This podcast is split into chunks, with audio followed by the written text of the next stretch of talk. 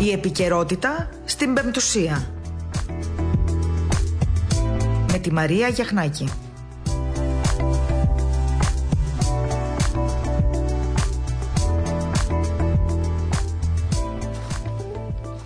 Καλησπέρα σας, αγαπητοί ακροατές. Ε, Καλώς ήρθατε στην εκπομπή Επικαιρότητα στο ραδιόφωνο της Πεμπτουσίας. Στο μικρόφωνο η Μαρία Γιαχνάκη.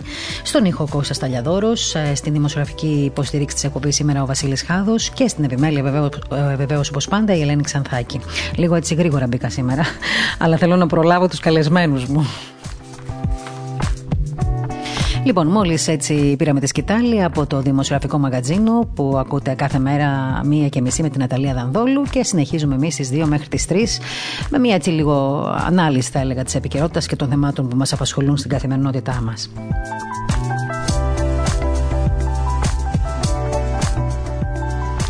Προσπαθώ κάθε μέρα να μην έχουμε έτσι ειδήσεις για το θέμα της πανδημίας, γιατί έτσι έχω λίγο κουραστεί κι εγώ και νομίζω ότι έχετε κουραστεί κι εσείς όλοι. Εξάλλου, όλοι έχουμε καταλάβει, είμαστε μεγάλα παιδιά και ξέρουμε ότι πια πρέπει να προσέχουμε πάρα πολύ. Βλέπουμε τις εικόνες που επικρατούν και πόσοι άνθρωποι έχουν μπει έτσι στις μονάδες εντατικής θεραπείας, είτε είναι ευπαθείς ομάδες, είτε είναι νέοι, είτε είναι παιδιά. Θέλει λοιπόν πολύ πολύ προσοχή. Α ξεκινήσουμε με αυτό και ας μείνουμε εκεί.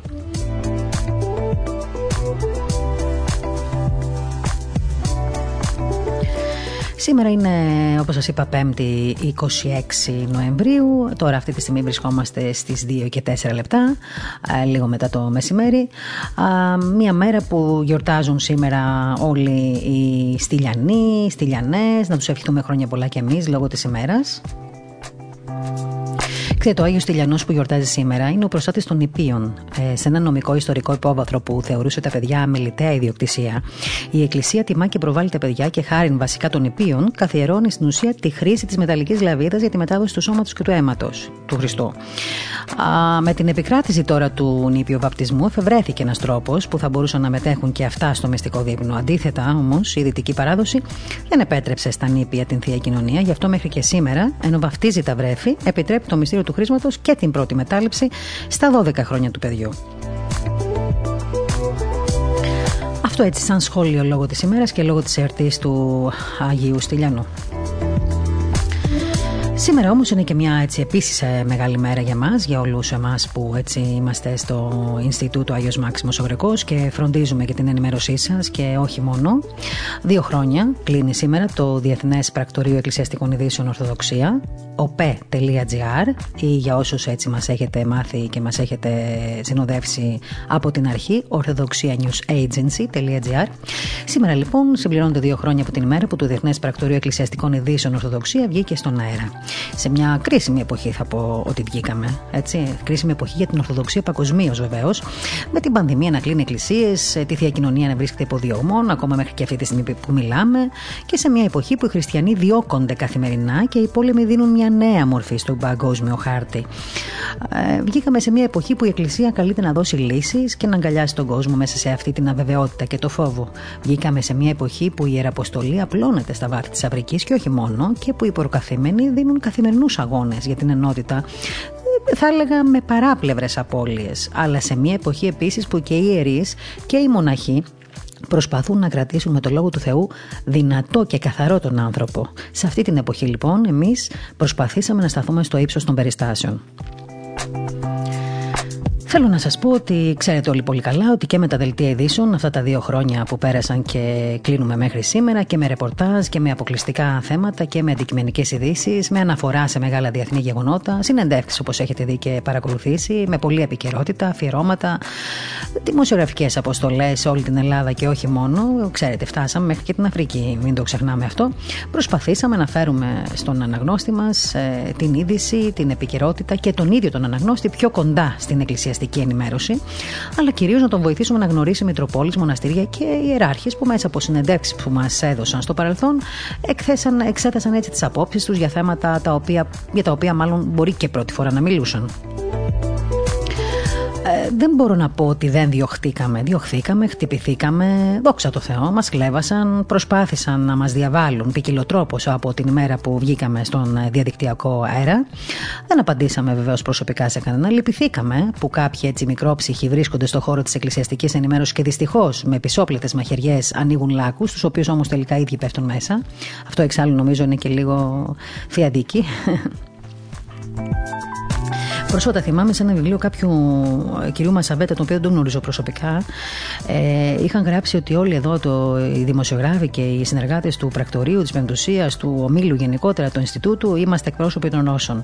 Νομίζω ότι ο οικουμενικός μας ε, πατριάρχης ξέρει καλά αν αυτό είναι αλήθεια ή όχι. Ξέρει καλά πόσο έχουμε έτσι στηρίξει δημοσιογραφικά εμείς το σαν πρακτορείο και σαν πεμπτουσία το έργο του Οικουμενικού Πατριαρχείου με ό,τι αυτό συνεπάγεται. Και ξέρουμε να τιμούμε βεβαίως ανθρωπίνους και δημοσιογραφικά την Μητέρα Εκκλησία. Πρόσφατα πάλι σε ένα άρθρο έτσι δημοσιογράφους, σε άλλο εκκλησιαστικό site, ούτε λίγο ούτε πολύ, γράφτηκε ουσιαστικά μια ειδική παράγραφος, στην οποία μπήκε ζήτημα γιατί να υπάρχουμε εμείς σαν δημοσιογραφικός όμιλος. Αναρωτήθηκαν γιατί να υπάρχουμε. Και γιατί να μην υπάρχουμε, λοιπόν, ρωτάω εγώ. Εμείς υπηρετούμε το λειτουργήμα της δημοσιογραφίας με ευθύνη και λογοπείρα και λογοδιαδρομή. Όπως και να είναι, λοιπόν, το πρακτορείο θα υπάρχει και με τη βοήθεια του Θεού θα προχωράμε. Θέλω να πω επίσης ότι υπήρξαν ιεράρχες που στάθηκαν κοντά μας από την πρώτη στιγμή έτσι, που ξεκίνησε αυτό το πρακτορείο, το λειτουργήμά του, αλλά πάλι που ήθελαν το χρόνο τους για να μας εμπιστευτούν. Σήμερα όμως, μετά από δύο χρόνια, θεωρώ ότι πια μας αντιμετωπίζουν με εμπιστοσύνη και αυτοί, αυτό θα έλεγα, είναι ένα άλλο δείγμα επιπλέον ότι κάτι καλά κάνουμε. Θέλω να ευχαριστήσω όλους τους συνεργάτες του Διεθνούς Πρακτορείου Ορθοδοξία που για δύο ολόκληρα χρόνια, έτσι, με αυταπάρνηση, με αγάπη στο λειτουργήμα της δημοσιογραφίας, με προσωπικό χρόνο, με κόπους, με ανησυχίες, με αγωνίες, ε, ε, στάθηκαν στο ύψος των περιστάσεων σε ένα δύσκολο περιβάλλον της εκκλησιαστικής ενημέρωσης, γιατί και η Εκκλησία όλα αυτά τα χρόνια, και όχι μόνο τώρα, και ειδικά τον καιρό που είμαστε εμείς στον αέρα, έτσι έχει έναν άλλο ρόλο. Θα έλεγα μπήκε πιο πολύ στο θέμα της διπλωματίας και της στρατηγικής και της ε, Ορθοδόξη αυτής τη χώρας και όλων των Ορθοδόξων χωρών. Θεωρούμε και πιστεύουμε ότι ε, θα προσπαθήσουμε να συνεχί... θα συνεχίσουμε το έργο μας με τον ίδιο τρόπο. Σας παρακαλώ πολύ να προσεύχεστε, να εύχεστε για μας να τα καταφέρνουμε. Σήμερα επίσης, 11 με 1, θα είδατε όλοι ότι το Διεθνές Πρακτορείο Ορθοδοξίας σταμάτησε για λίγο την ενημέρωση, διότι συμμετείχαμε στην στάση εργασίας της ΕΣΥΑ, ε, η οποία κηρύχθηκε μεταξύ 11 και 1. Συμμετείχαμε λοιπόν και εμείς, διότι τα διοικητικά συμβούλια των ενώσεων στο χώρο του τύπου ε, ουσιαστικά συντάχθηκαν με τους εργαζόμενους ε, που αγωνίστηκαν και αγωνίζονται για τη στήριξη της δημόσιας υγείας, τα εργασιακά, τα οικονομικά δικαιώματά τους, τα οποία κινδυνεύουν, όπως λέει και η ανακοίνωση της ΕΣΥΑ, εν μέσω της συνεχιζόμενης και ε, επιδεινούμενης υγειονομικής κρίσης. Και έτσι λοιπόν αποφάσισαν αυτή τη δύο στάση εργασίας. Ε, ενώνουν τις φωνές ε, όλα τα σωματεία με όλους τους εργαζόμενους που αγωνίζονται αυτή την ίδια μέρα και βεβαίως αντιδρούν σε όλες τις αντεργατικές και αντισφαλιστικέ ρυθμίσεις και σε όλες τις παρεμβάσεις που εν μέσω των οδυνηρών ε, εργασιακών, οικονομικών και κοινωνικών συνδικών της πανδημίας υπονομεύουν, όπως λέει η ανακοίνωση, ακόμη περισσότερο τη ζωή, την ασφάλιση, τα δικαιώματα και τις συνδικαλιστικές ελευθερίες των εργαζομένων. Οι δημοσιογράφοι έχουν δώσει πολλές μάχες πάντως. Πάρα πολλές μάχες. Εγώ στα 28-29 χρόνια που είμαι δημοσιογράφος έχω έτσι αντιμετωπίσει πολλές τέτοιες καταστάσεις. Δυστυχώς όμως, ξέρετε, πολλές φορές οι μάχες δεν κερδίζονται, αλλά αυτό δεν σημαίνει ότι η μάχη δεν πρέπει να δίνεται. Σε λίγο, πολύ λίγο κοντά μας θα έχουμε την ε, κυρία Τόνια Μοροπούλου, την ε, καθηγήτρια του Εθνικού Μετσόβιου Πολυτεχνείου. Όλοι την ξέρουμε πολύ καλά και από την δράση της και από την προσφορά της, ειδικά τα τελευταία χρόνια και στην αναστήλωση του Πανάγιου Τάφου και όχι μόνο. Η κυρία Μοροπούλου είναι επιστημονικά υπεύθυνη του Ευρωπαϊκού Έργου Attractive Researchers in the Spotlight για τη διοργάνωση της βραδιάς του ερευνητή στο Εθνικό Μετσόβιο Πολυτεχνείο. Πολύ μετά θα έχουμε την κυρία Φλόρα Καριγιάννη, διευθύντρια του Ευρωπαϊκού Κέντρου Βυζαντινών και μεταβυζαντινών μνημείων με έδρα τη Θεσσαλονίκη να μας μιλήσει για τους Αγίους οι οποίοι αυτή τη στιγμή ε, βρίσκονται έτσι θα έλεγα σε μια ιδιαίτερη ε, θέση λόγω κάποιας έκθεσης που πραγματοποιείται στην Θεσσαλονίκη και διοργανώνεται βεβαίως από το Ευρωπαϊκό Κέντρο Βυζαντινών και Μεταβυζαντινών Μνημείων. Αυτό θα το δούμε λίγο αργότερα βεβαίως και πολύ μετά θα έχουμε τον Σεβασμιότατο Μετροπολίτη Χαλκίδο, Ιστιαία και Βορείων Σποράδων, τον κύριο Χρυσόστομο, τον οποίο έτσι τον σεβόμαστε πάρα πολύ και πάντα ο λόγος του μας αναπαύει και μας αφυπνίζει.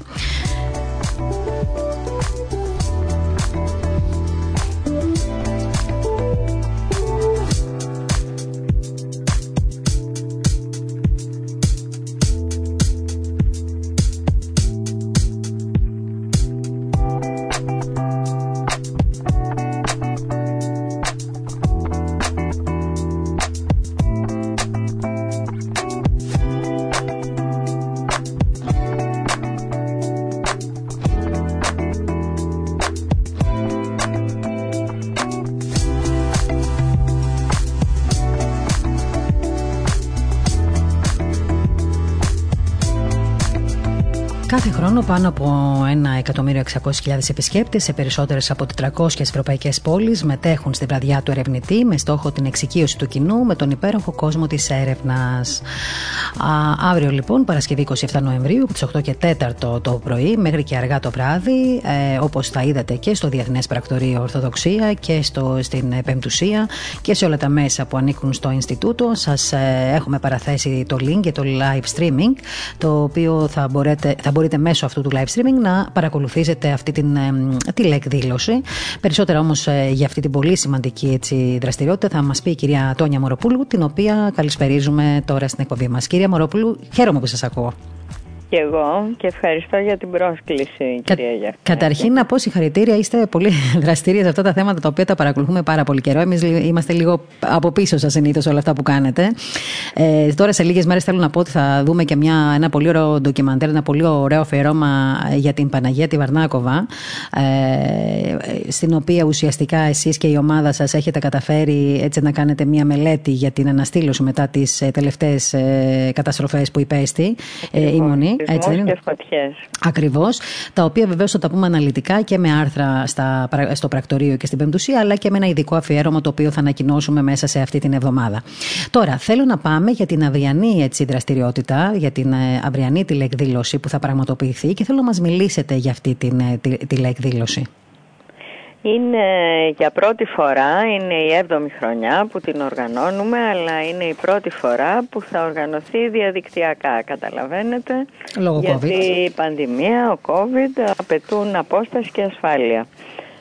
Είναι ένα στίχημα για μας και είμαι σίγουρη ότι θα είμαστε, θα ανταποκριθούμε με επιτυχία γιατί θέλει εντελώς άλλη Έχουμε όμως μία παρουσία με 200 βίντεο που φτιάχτηκαν επί τόπου και επί τούτου από όλα από τα 10 πανεπιστήμια της Αττικής, τα ερευνητικά κέντρα, από νεοφυείς επιχειρήσεις καινοτομίας, από άτυπες ερευνητικές ομάδες νέων, από σχολεία που πειραματίζονται και δημιουργούν τους μελλοντικούς ερευνητές και βεβαίως από τους χορηγούς και υποστηρικτές όσον αφορά και την επικοινωνία και οικονομικά της βραδιάς. Η εκδήλωση γίνεται στο πλαίσιο ενός ευρωπαϊκού προγράμματος Horizon που αφορά στην ελκυστικότητα της έρευνας και του ερευνητή και βέβαια δεν είναι ούτε αυταρέσκεια ούτε πολυτέλεια αυτό που κανουμε Είναι ένας αγώνας να εκλαϊκεύσουμε την έρευνα που μπορεί να οδηγήσει σε καινοτομία και να αλλάξει το πρόσωπο της ανάπτυξης. Και αυτή είναι και η μεγάλη ανάγκη ε, της ελληνικής κοινωνίας που σήμερα αγωνίζεται για να ανακάμψει και από την πανδημία, από την υγειονομική δηλαδή και την οικονομική κρίση, ε, να μπορεί να επιταχύνει τους ρυθμούς, ε, να μεταρρυθμίσει τις δομές σε όλα τα επίπεδα του δημόσιου και του ιδιωτικού τομέα, ε, να βάλει τις νέες τεχνολογίες στο πεδίο και να απογειωθεί θα έλεγα. Γι' αυτό λοιπόν και με σκοπό να δημιουργήσουμε μαζί με τις ελπίδες να ενισχυθεί η καινοτομία στην ανάπτυξη και νέες θέσεις εργασίας για να κρατήσουμε τους νέους εδώ, να γίνουν προστιθέμενη αξία στον τόπο τους και να μην τους επενδύουμε στον υπόλοιπο κόσμο, διότι μέχρι σήμερα 51% των νέων φεύγουν στο εξωτερικό. Τώρα είπατε μια πολύ μεγάλη αλήθεια. Αυτό είναι που μας θλίβει όλους ε, γενικότερα και ειδικά τα τελευταία χρόνια. Είναι, είναι το περίφημο brain drain που πρέπει να το ανακόψουμε γιατί χωρίς αυτό δεν θα πάμε μπροστά. Αυτό τώρα γίνεται σε, σε συνεργασία με το Υπουργείο Παιδείας; Ε, σε, σε στενή με το Υπουργείο Παιδείας διότι αποτελεί ένα παράθυρο στον επαγγελματικό προσανατολισμό των μαθητών και της πρωτοβάθμιας και της δευτεροβάθμιας. Ε, εξού και η Γενική Γραμματέας η κυρία Γκίκα έχει ενημερώσει όλα τα σχολεία και έχει δώσει στους εκπαιδευτικούς τις ε, οδηγίες που χρειάζονται για να μπορούν να μοιραστούν το υλικό μας μαζί με τα παιδιά ως ένα μάθημα πρότυπο επαγγελματικού προσανατολισμού αύριο Παρασκευή.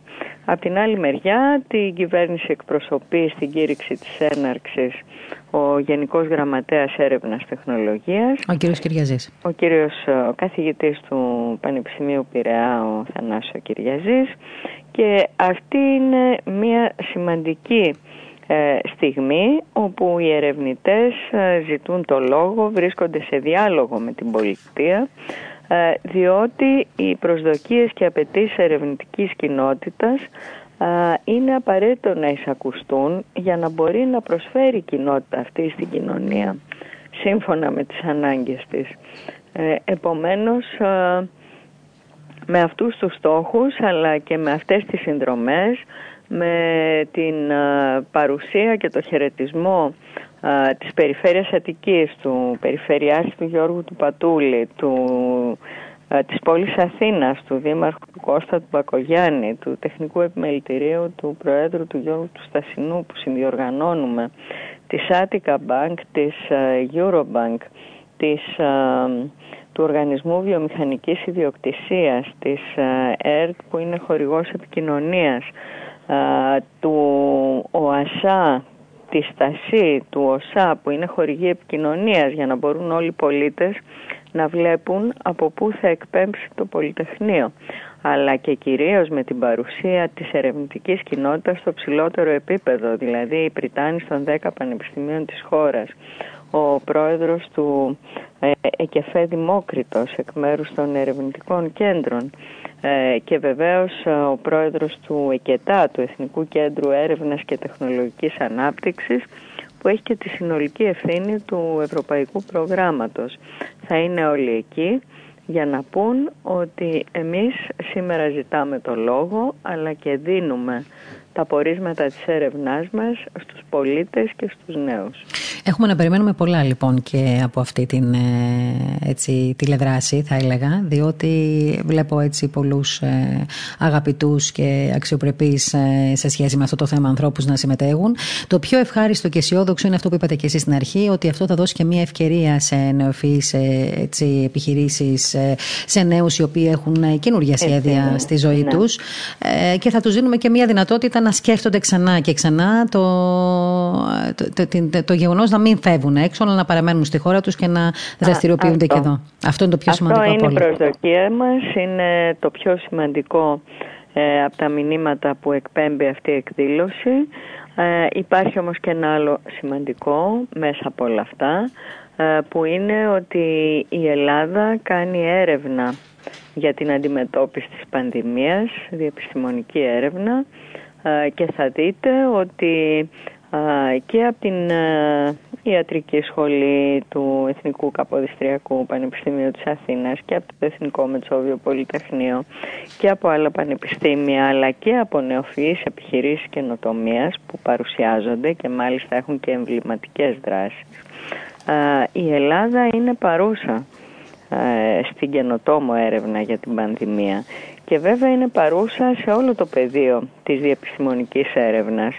Ε, από τα θέματα της μηχανικής, του περιβάλλοντος, της ενέργειας, ε, της πληροφορικής, της βιοπληροφορικής ε, μέχρι τα θέματα της ε, υγείας, των θεολογικών επιστημών, των αρχαιολογικών, των, της νομικής επιστήμης Γι' αυτό λέμε των κοινωνικών και πολιτικών επιστημών, των ανθρωπιστικών επιστημών, των τεχνικών επαγγελμάτων.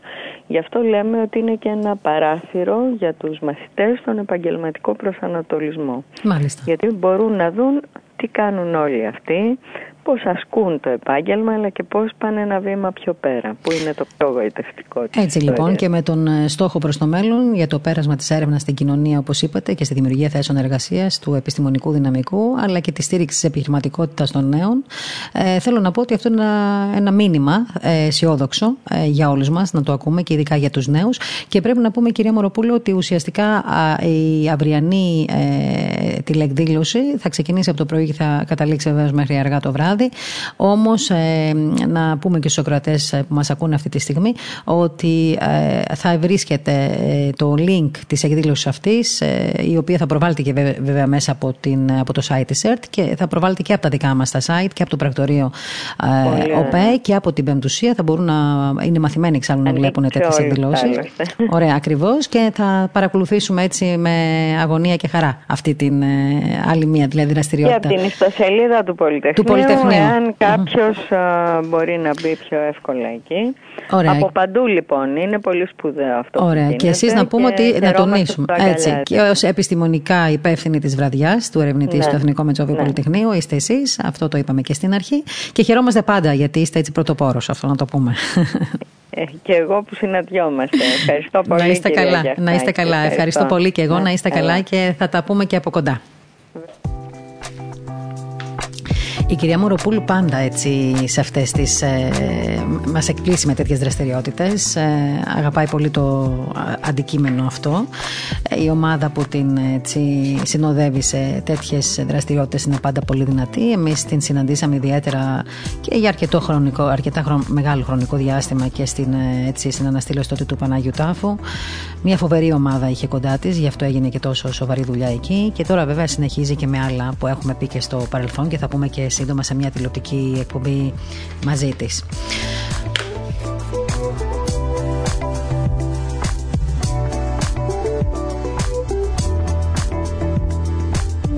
Άλλη μία όμως έκθεση διοργανώνεται από το Βυζαντινολογικό Σωματείο, Βυζαντινή Οικουμένη. Ε, σε πολύ λίγο θα έχουμε κοντά μας την επιμελήτρια της έκθεσης και πρόεδρο του Σωματείου και συγχρόνως βεβαίως διευθύντρια του Ευρωπαϊκού Κέντρου Βυζαντινών και Μεταβυζαντινών Μνημείων, την κυρία Φλόρα Καραγιάννη η οποία θα μας μιλήσει για την έκθεση Στρατιωτική Άγιη στο Βυζάντιο. Μια φοβερή έκθεση. Εγώ έτσι πραγματικά χάρηκα πολύ διότι είδα ότι την έχει εγκαλιάσει πάρα πολύ και σχεδόν το, όλο το Υπουργείο Εθνικής Άμυνας. Μάλιστα ο Υπουργός ε, Εθνικής Άμυνας, ο κ. Νικόλος Παναγιωτόπουλος, απευθυνεί και χαιρετισμό για την έκθεση αυτή, για την έναρξη αυτή. Θέλω να πω λοιπόν ότι η, η έκδοση αυτή που θα προβληθεί ε, περιέχει τους στρατιωτικού Αγίου στο Βυζάντιο και αναδεικνύει μέσα από τις σελίδες της το μεγαλείο μιας πολιτιστικής κληρονομιάς που καλύπτει σχεδόν 11 αιώνες. Ανατρέχοντας την πολιετή χριστιανική παράδοση, οι στρατιωτικοί Άγιοι από την πρώιμη χριστιανική περίοδο έως και τη βυζαντινή περίοδο συντέλεσαν στη διέγερση του χριστιανικού πνεύματος, ενισχύοντας τους πνευματικούς αγώνες των χριστιανών και αφυπνίζοντας διαρκώς τη χριστιανική συνείδηση. Στους ε, χαιρετισμούς τους ε, και ο Υπουργός Εθνικής Άμυνας, αλλά και ο Δήμαρχος Θεσσαλονίκης, ε, της πόλης δηλαδή που φιλοξενεί αυτή την έκθεση, είπαν πολύ σημαντικά έτσι, πράγματα σε σχέση με, το, με την έκθεση αυτή, ότι η βυζαντινή τέχνη αποτελεί μια ανεξάντλητη πηγή πληροφόρησης για ποικίλους τομείς του βίου των ε, Βυζαντινών. Η κυρία Φλόρα Καραγιάννη, λοιπόν, είναι στη τηλεφωνική μας γραμμή. Κυρία Καραγιάννη, σε ευχαριστώ πολύ που είστε κοντά μας. Να μας ενημερώσετε μια πάρα πολύ έτσι, σημαντική έκθεση που φιλοξενεί ε, η Θεσσαλονίκη αυτές τις μέρες. Καλησπέρα σε εσάς και στους ακροατές σας. Ευχαριστώ πάρα πολύ για την πρόσκληση.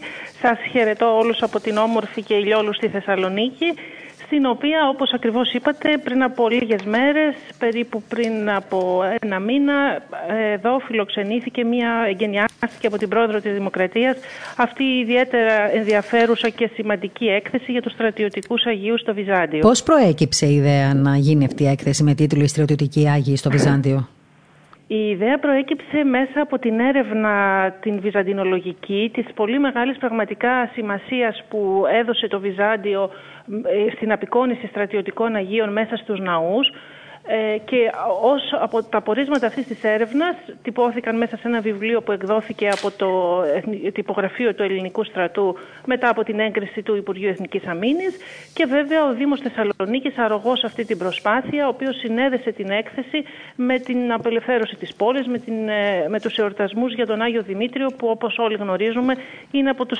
πιο δημοφιλείς στρατιωτικούς Αγίους. Ξέρω ότι ο, προ, ο Υπουργός ε, ε, ΓΕΘΑ, ο κύριος ε, Νικόλαος Παναγιωτόπουλος, ουσιαστικά ε, όχι μόνο χαιρέτησε την έκθεση, αλλά την αγκάλιασε επικοινωτρόπως. Ε, νομίζω ότι ήταν κάτι το οποίο έπρεπε να γίνει έτσι κι αλλιώς από το Υπουργείο Εθνικής Άμυνας.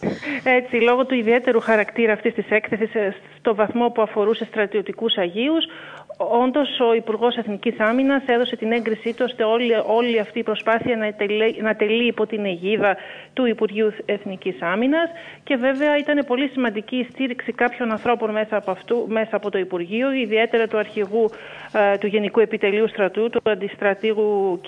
Χαράλα Μπουλαλούση και κάποιων στρατιωτικών όπως ο Λοχαγός, ο κ. Νικόλαο Ρούσος από το Πολεμικό Μουσείο Αθηνών, με τον οποίο κάναμε έτσι πολύ ενδιαφέρουσες συζητήσεις για την ενδυμασία μαρτυρία και τον εξοπλισμό των στρατιωτικών Αγίων.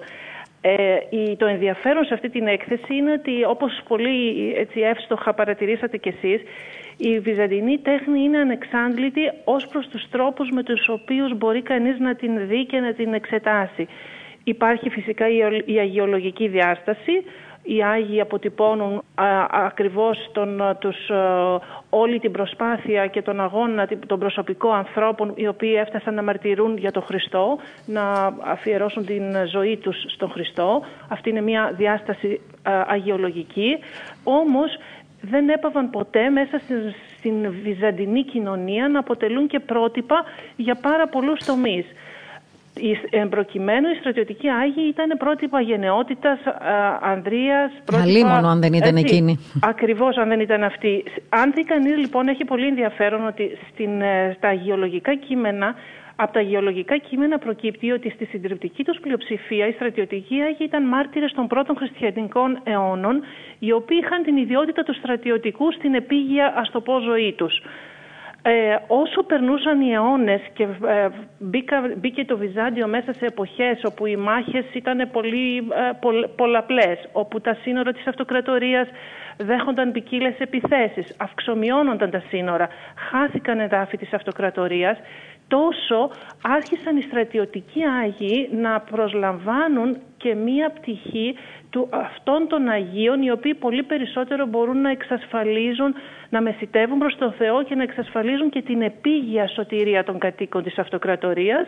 Εξού και στο όλους σχεδόν τους Βυζαντινούς ναούς από τον 7ο αιώνα και μετά κυρίως βέβαια από, τον, ε, από τα μέσα του 9ου και μετά όπου έχουμε και πολλά εικονογραφικά προγράμματα οι στρατιωτικοί Άγιοι καταλαμβάνουν σχεδόν με ελάχιστες ίσως εξαιρέσεις την κάτω ζώνη των εικονογραφικών προγραμμάτων.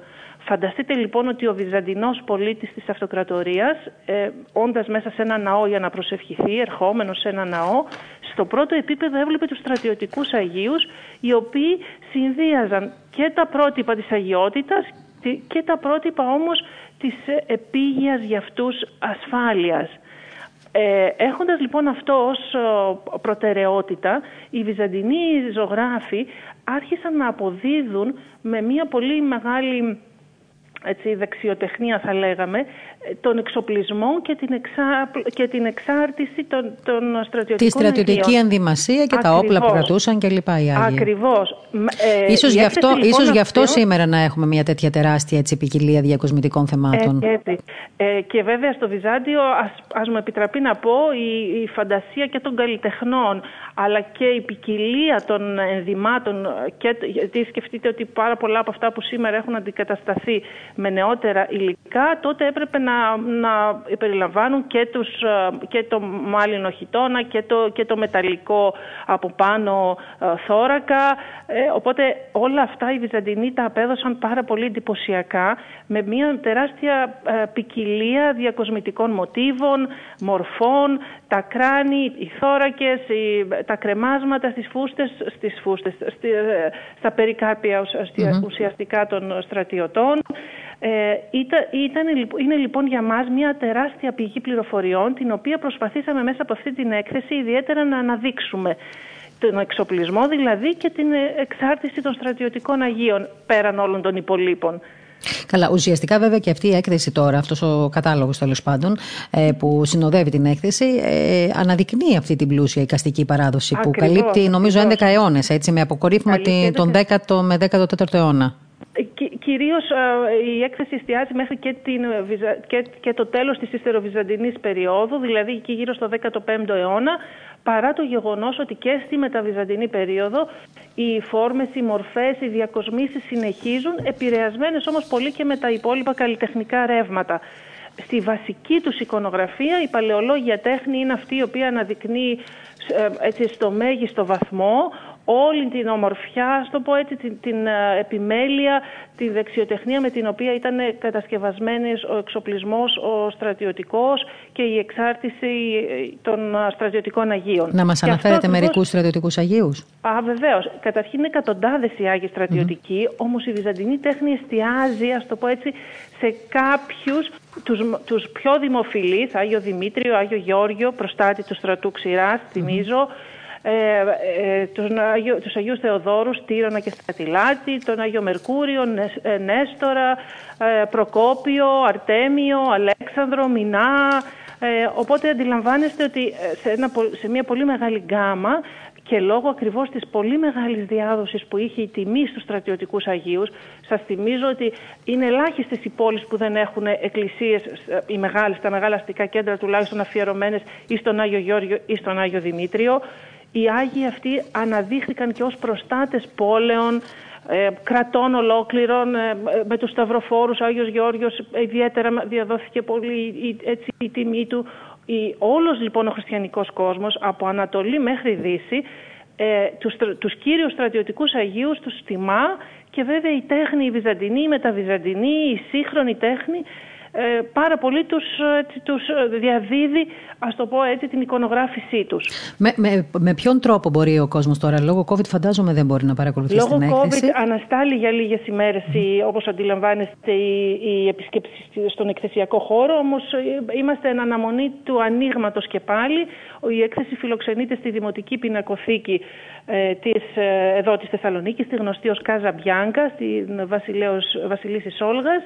Μόλις λοιπόν περάσουν αυτά τα μέτρα, τα επώδυνα για την πόλη μας, θα είναι σε θέση το κοινό της Θεσσαλονίκης και οι επισκέπτες μας να έρθουν να την επισκεφθούν και έτσι να εντυπωσιαστούν. Είμαι βέβαιη ότι οι μέσα από αυτό το πνεύμα θα, θα, θα σχηματίσουν όλοι μια άλλου τύπου προσέγγιση για τη βυζαντινή τέχνη. Και νομίζω ότι ήταν, ήταν πολύ επίκαιρη η έκθεση αυτή για πολύ... τους στρατιωτικούς Αγίους. Ε, όχι μόνο για αυτό που είπατε πριν, αλλά ε, επιτρέψτε μου να σημειώσω ότι βαδίζοντας στον, πρώτο, 21ο, ε, στον 21ο αιώνα πλέον, με γνώμονα βεβαίως το πολιτιστικό πρόσωπο των ενόπλων δυνάμεων της χώρας μας, ε, νομίζω ότι αυτή η έκθεση έτσι έρχεται λίγο να δέσει την κρέμα, όπως λέμε, έτσι δεν είναι; Νομίζω ότι δεν διαφωνεί κανείς για το ασύλληπτα σπουδαίο ρόλο των ένοπλων ε, δυνάμεων. Ε, μέσα λοιπόν από αυτή την έκθεση προσπαθήσαμε και εμείς να αναδείξουμε ότι αυτός ο ρόλος ήταν διαχρονικά πολύ μεγάλος. Δεν είναι μόνο λόγω κάποιων περιστάσεων σημαντικός, αλλά διαχρονικά, τουλάχιστον σε όλη τη Βυζαντινή περίοδο, αποτελούσαν πρότυπα και στην κοινωνία, την επίγεια. Υπήρχε μια, υπάρχει πολύ ενδιαφέρουσες οι πληροφορίες που δίνουν ε, οι πηγές, οι γραπτές για τη θέση που είχαν οι στρατιωτικοί μέσα στην κοινωνία ενώ ως κοσμικοί, ε, ε, ως κοσμικοί άνθρωποι, όχι μόνο μετά αλλά και πολύ περισσότερο η διάδοση της τιμής τους νομίζω ότι ως κατηγορία Αγίων είναι η πιο, η πιο συχνά απαντώμενη στη βυζαντινή τέχνη και οι μορφές τους είναι οι, οι, οι αυτές που δεν λείπουν από πουθενά. Δεν υπάρχει βυζαντινό μνημείο που να μην έχει απεικόνιση του Αγίου Δημητρίου ή Γεωργίου ως πρότυπα. Ωραία. Ναι, συνεχίστε. συνεχίστε. Ναι, ναι, θα ήθελα αυτό να επισημάνω ότι ήταν τόσο στενή η, η, η συσχέτιση των Αγίων και με την, με την επίγεια ζωή των ανθρώπων που πολλοί από αυτούς επειδή γίναν προστάτες των πόλεων, κάποιων πόλεων, θυμίζω την παράδειγμα της Θεσσαλονίκης έτσι, με την, και την διασύνδεσή του με τον Άγιο Δημήτριο όπου και τα γραπτά κείμενα, οι πηγές, οι βυζαντινές ε, δίνουν πολλές πληροφορίες για το σε, ότι σε περιόδους πολιορκίας της πόλης οι κάτοικοι βλέπαν τον Άγιο Δημήτριο στις επάλξεις πάνω να μάχεται και να υπερασπίζεται την πόλη. Αυτό δεν ήταν μόνο για τον Άγιο Δημήτριο. Υπήρχε ο Άγιος Σέργιος στην πόλη Ρέσαφα της ε, Συρίας, της σημερινής, η οποία μετονομάστηκε σε Σεργιούπολη ακριβώς λόγω της μεγάλης διασύνδεσης του Αγίου με τον τόπο καταγωγής του και της υπεράσπισης ουσιαστικά της πόλης από τον Άγιο. Το, ε, Άγιοι Θεόδωροι επίσης στη Θεοδωρούπολη, στην, ε, στην περιοχή του Δωρίστολου στην ε, Σιλίστρια της Βουλγαρίας και πάμπολες άλλες τέτοιες περιπτώσεις. Ε, ε, τονίζω γιατί αυτό είναι το μεγάλο ε, πώς να το πω, συμπέρασμα που έχει βγει από αυτή τη μεγάλη έρευνα που έχει γίνει για τους στρατιωτικούς Αγίους ότι ήταν μια κατηγορία Αγίων πάρα πολύ κοντά στον άνθρωπο γιατί ήταν συνδυασμένη με κάτι που αποτελεί προτεραιότητα σε όλες διαχρονικά τις εποχές. Την ασφάλεια, την προστασία των πόλεων, των χωριών, των συνόρων της αυτοκρατορίας. Την προστασία βεβαίως, διότι ακριβώς. γι' αυτό και οι περισσότεροι λέγονται έτσι, τους λέμε πάντα προστάτες. Ακριβώς, προστάτες ακριβώς, των πόλεων. ακριβώς. Νομίζω ότι μια πάρα πολύ ενδιαφέρουσα έκθεση που καλούμε όλους να προσπαθήσουν με κάθε τρόπο να ε, μπορέσουν να λάβουν ε, έτσι, γνώση για αυτό το θέμα το συγκεκριμένο. Δεν ξέρω, φοβάμαι πολύ ότι ο κορονοϊός θα μας τα χαλάσει λιγάκι, αλλά νομίζω πρέπει να βρείτε και έναν τρόπο. Το ε, ε, ναι. Μην το λέτε, θα έρθει ο εισαγγελέας.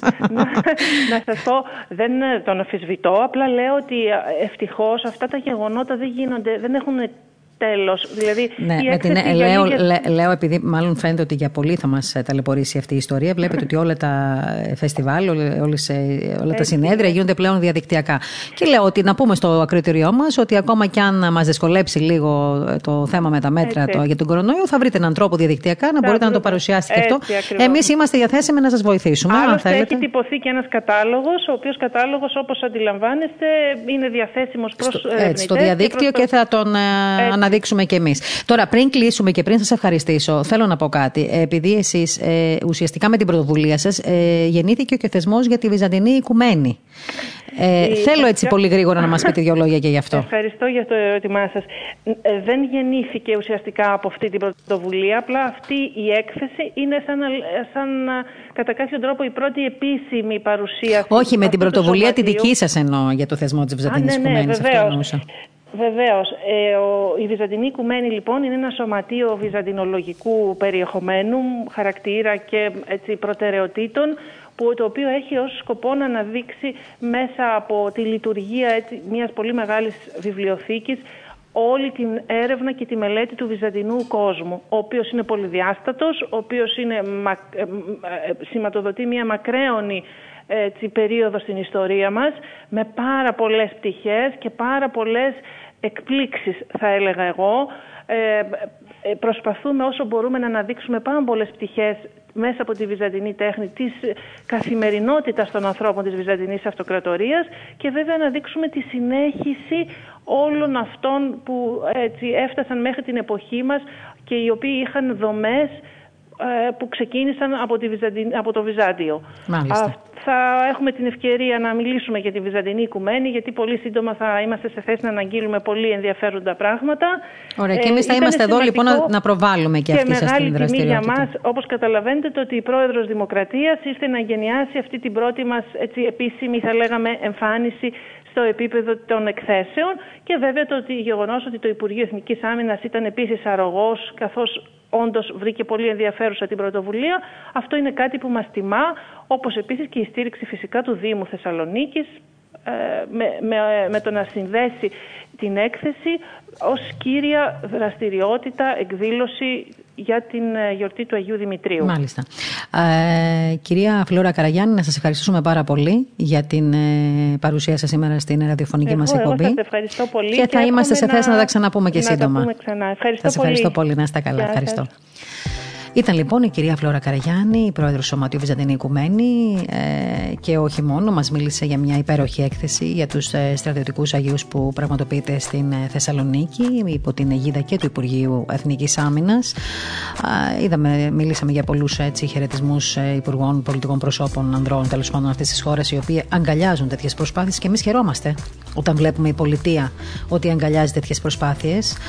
δεν είναι μόνο η υγεία μας, είναι και ο πολιτισμός, είναι και η ιστορία μας, είναι και οι παρακαταθήκες που μας έχουν αφήσει, ε, τις οποίες παρακαταθήκες πρέπει να τις τονίζουμε για να ενδυναμώνεται λίγο και το ηθικό μας. Η στρατιωτική Άγιοι στο Βυζάντιο. Μια υπέροχη έκθεση. Εγώ έτσι χάθηκα λίγο στον, ε, ενώ με την καλή έννοια, ε, στον ε, πολυσέλιδο οδηγό τους. Δεν χορταίνεις να διαβάζεις και να μαθαίνεις στοιχεία και πληροφορίες για τους στρατιωτικούς Αγίους.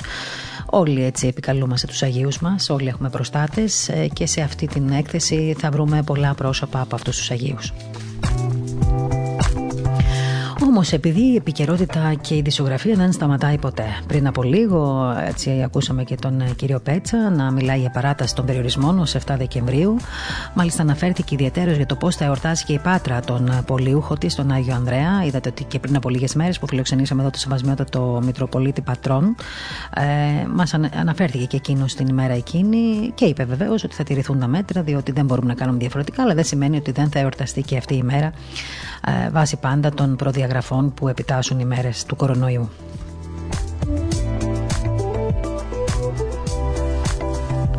Βαδίζοντας λοιπόν και προς τα Χριστούγεννα, μην ξεχνάμε ότι διανύουμε μια ιδιαίτερη περίοδο, την περίοδο της νηστείας των Χριστουγέννων, μέχρι να φτάσουμε σε εκείνο το ξημέρωμα που θα έτσι, θυμηθούμε όλοι με την προσευχή μας και με την παρουσία μας, θέλω να πιστεύω, στους ναούς μας, τη στιγμή που γεννήθηκε ο, ο Υιός του ανθρώπου, του Θεού, ο Χριστός και βεβαίως άλλαξε από εκεί και έπειτα άλλαξε σελίδα ιστορία όπως λέω πάντα εγώ έτσι λίγο πιο δημοσιογραφικά. Χριστούγεννα λοιπόν σε λίγες μέρες και εμείς έχουμε στην, ε, έτσι, στην τηλεφωνική μας γραμμή ε, τον ε, Σεβασμιότατο Μητροπολίτη Χαλκίδος, Ιστίας και Βορείων Σποράδων, τον κύριο Χρυσόστομο, τον οποίο τον έχουμε ακούσει έτσι, πολλές φορές τα κηρύγματά του να μας παρηγορεί και να μας μιλάει για την εκκλησία μας, να μας μιλάει για τον πλησίον μας, να μας μιλάει έτσι, για στιγμές πολύ προσωπικές που μπορούμε εμείς οι άνθρωποι τέλος πάντων σε αυτές τις προσωπικές μας στιγμές να βάζουμε και τον ε, Θεό μέσα στην προσευχή μας, να προσευχόμαστε. Τον έχω ακούσει πολλές φορές στα κηρύγματα να μιλάει γι' αυτό. Ε, τον τελευταίο καιρό τον έχουμε δει με στένος και δυναμισμό να παίρνει και θέση για θέματα επικαιρότητας όπως η μετατροπή της Αγίας Σοφίας σε τζαμί, για τα θέματα του Αγέννη του Παιδιού και φυσικά για το μυστήριο της Θείας Κοινωνίας. Και βεβαίως έχουμε την ευλογία και την χαρά να τον φιλοξενούμε σήμερα στην ραδιοφωνική μας εκπομπή. Ο Σεβασμέτωτος λοιπόν Μητροπολίτης, Χαλκίδος, Ιστίας και Βορείος Ποράδων, ο κύριος Χρυσόστομος είναι κοντά μας. Σεβασμιότατε, ευλογείτε. Σας ευχαριστούμε πολύ για την αποδοχή της πρόσκλησής μας. Ο κύριος να σας ευλογεί. Εγώ ευχαριστώ πάρα πολύ για την τιμητική πρόσκληση. Με πολύ προθυμία ανταποκρίθηκα και εύχομαι και για σας και για τους ε, ακροατές ε, καλή ψυχοσωματική υγεία και δύναμη πολύ από το Θεό και ουράνια ευλογία. Αμήν, σεβασμένο, το έχουμε ανάγκη από αυτές τις ευχές. Οι εποχές είναι δύσκολες, οι μέρες είναι, ξέρετε, κρίσιμες, το βλέπετε κι εσείς. Ε, είναι εποχές που χρειάζεται πολύ προσοχή και ταυτοχρόνως πολύ προσευχή.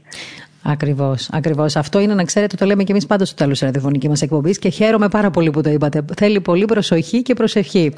Ε, Σεβασμιότατε, πείτε μας, ε, έτσι, πώς έχει πώς έχετε αντιμετωπίσει εσείς όλο αυτό τον καιρό την κατάσταση με την πανδημία στην ε, Μητρόπολή σας; Ε, είστε μέσα σε ανθρώπους, συνεργάτες σας, στο ποιμνιό σας.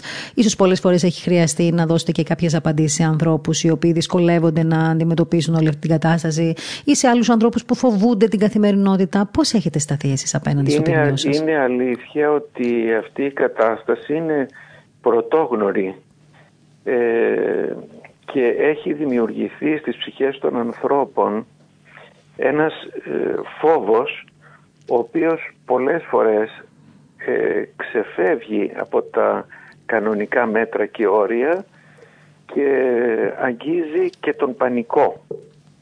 Ε, είναι ο καθημερινός βομβαρδισμός από τις ειδήσεις τις οποίες ε, παρακολουθούμε στα μέσα της ενημερώσεως αλλά και η ίδια η πραγματικότητα, δηλαδή η ταχύτητα με την οποία και η ευκολία με την οποία φαίνεται πως μεταδίδεται αυτός ο ιός σε όλες τις ηλικίες και με δύσκολα αποτελέσματα που πραγματικά έχει δημιουργήσει στις ε, ψυχές των ανθρώπων ένα φόβο και έναν τρόμο.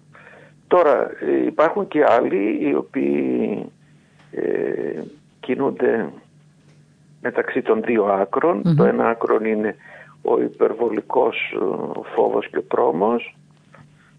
Και από την άλλη μεριά είναι η μεγάλη επιπολαιότητα το να πει κανείς ότι δεν είναι τίποτε, δεν υπάρχει καμία αρρώστια και κατά συνέπεια δεν χρειάζεται καμία απολύτως ε, επαγρύπνηση και προσοχή. Νομίζω ότι η Εκκλησία πάντοτε ε, καλλιεργούσε και καλλιεργεί την οδό της ισορροπίας και όλα αυτά τα πράγματα τα βλέπει με ε, θεανθρώπινο μάτι. Δηλαδή από τη μια μεριά εξαντλεί ό,τι πρέπει να κάνει ο άνθρωπος και από την άλλη ε, ζητάει την βοήθεια και την προστασία του Θεού. Γνωρίζοντας ότι ο, αυτό που λέγανε και οι παλαιότεροι ότι ο γιατρός νοσηλεύει και ο Θεός θεραπεύει. Αυτό, αυτό πρώτη φορά το ακούω και πραγματικά ναι. πολύ ωραία φράση. Ναι και γι' αυτό και ε, πολλοί γιατροί πάντοτε λένε και στις θεραπείες που δίνουν και στις συνταγές που γράφουν ε, με την βοήθεια του Θεού δηλαδή όλα αυτά ε, δίδονται και ευδοκιμούν και, και αποδίδουν. Αυτά για τον πιστό άνθρωπο, τον άνθρωπο της Εκκλησίας νομίζω ότι είναι ε, δεδομένα αλλά χρειάζεται όμως πάντοτε και να τα θυμόμαστε ε, και όσοι έχουμε ευθύνες να καθοδηγούμε τους ανθρώπους να τα υποδεικνύουμε με όλους τους τρόπους. Αυτή την εποχή η σεβασμιότητα ακούσαμε από όλα τα χείλη, ε, όχι μόνο της Εκκλησίας αλλά και της ε, πολιτικής, πολιτικής ηγεσίας, ε, να χρησιμοποιείτε τη λέξη αγάπη προς τον πλησίον. Αγαπάτε τους διπλανούς σας και τηρήστε τα μέτρα για να τους ε, βοηθήσετε. Αυτό ουσιαστικά ακούσαμε από όλους. Εσάς όμως σας έχουμε ακούσει τα κηρύματά σας μεταξύ άλλων να λέτε ότι στην Εκκλησία μας εκπαιδευόμαστε να αγαπούμε τον πλησίον μας όπως τον εαυτό μας. Μια φράση που νομίζω αξίζει να μας την αναλύσετε τώρα και να μας πείτε και τι σημαίνει αυτό για τον κάθε άνθρωπο χωριστά, σεβασμιότατε. Ναι, ναι. Αυτή η αγάπη που προβάλλεται το τελευταίο καιρό ε, για να δικαιολογήσει τον εγκλισμό και την λεγόμενη, μάλλον την ορθά ονομαζόμενη ακοινωνισία μεταξύ των ανθρώπων, αυτή η αγάπη είναι μία πλευρά της αγάπης. Δηλαδή να προσέξω ώστε ε, ένα νόσημα που έχω εγώ να μην το μεταδώσω και σε άλλους ανθρώπους. Υπάρχει όμως και η άλλη οδός της αγάπης η οποία λέει ότι εγώ που είμαι υγιής δεν αποφεύγω εσένα που είσαι άρρωστος ώστε να μην κολλήσω και να μην ταλαιπωρηθώ και να μην κινδυνεύσω ή ακόμη να μην πεθάνω αλλά έρχομαι και σε υπηρετώ, έρχομαι και σε βοηθάω. Και εδώ η αγάπη μου είναι τέτοια, έμπρακτη, ζεστή, καρδιακή που υπερβαίνει ακόμη και αυτόν τον φόβο του θανάτου. Σήμερα μόλις το πρωί ε, ένας ε, καθηγητής πανεπιστημιακός που βρίσκεται στην κυπρο και προέρχεται από τη Χαλκίδα μου έστειλε ένα σχετικό ε, χωρίο, ε, μια σχετική αναφορά την οποία ε, κάνει ο ιστορικός Ευσέβιος και αναφέρεται σε πανδημία η οποία είχε συμβεί στον τρίτο μετά Χριστό και περιγράφει την συμπεριφορά των χριστιανών όπως και την συμπεριφορά των ειδωλολατρών. Αυτό έχει μεγάλο ενδιαφέρον να μας το πείτε. Ναι, και λέει λοιπόν ότι ο ιστορικός Ευσέβιος ότι οι μεν χριστιανοί δεν απομονώνονται αλλά με πνεύμα αυτοθυσίας υπηρετούν τους αρρώστους δεν τους αφήνουν μόνους δεν τους εγκαταλείπουν και βρίσκονται κοντά τους τους υπηρετούν και όσοι γίνουν καλά καλώς όταν φύγουν από αυτή τη ζωή τους περιποιούνται, τους κλείνουν τα μάτια και στη συνέχεια φροντίζουν και για την αξιοπρεπή ταφή τους. Άρα με αυταπάρνηση, δηλαδή στέκονται δίπλα στον άνθρωπο. Με αυταπάρνηση. Και λέει κιόλας, σημειώνει ότι αρκετοί από αυτούς τους ανθρώπους που έχουν αυτή τη συμπεριφορά, τη θυσιαστική, ε, αρρωσταίνουν. Το ξέρουν ότι, ότι βάζουν τον εαυτό Άρα θυσιάζονται κιόλας. Και αυτό θυσιάζονται ακριβώς. Στον αντίποδα αυτής της συμπεριφοράς της χριστιανικής βάζει τους ειδωλολάτρες. την ειδωλολατρική συμπεριφορά.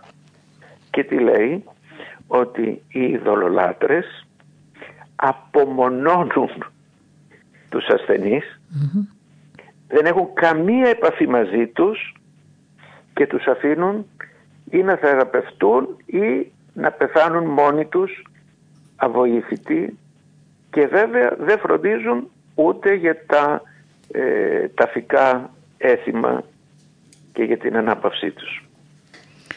Αυτό είναι έτσι νομίζω αξιοσημείωτο αυτό που μας Θα μπορούσαμε να πούμε τώρα ναι. εδώ πέρα το ναι. χωρίς λόγια. Ναι, ακριβώς.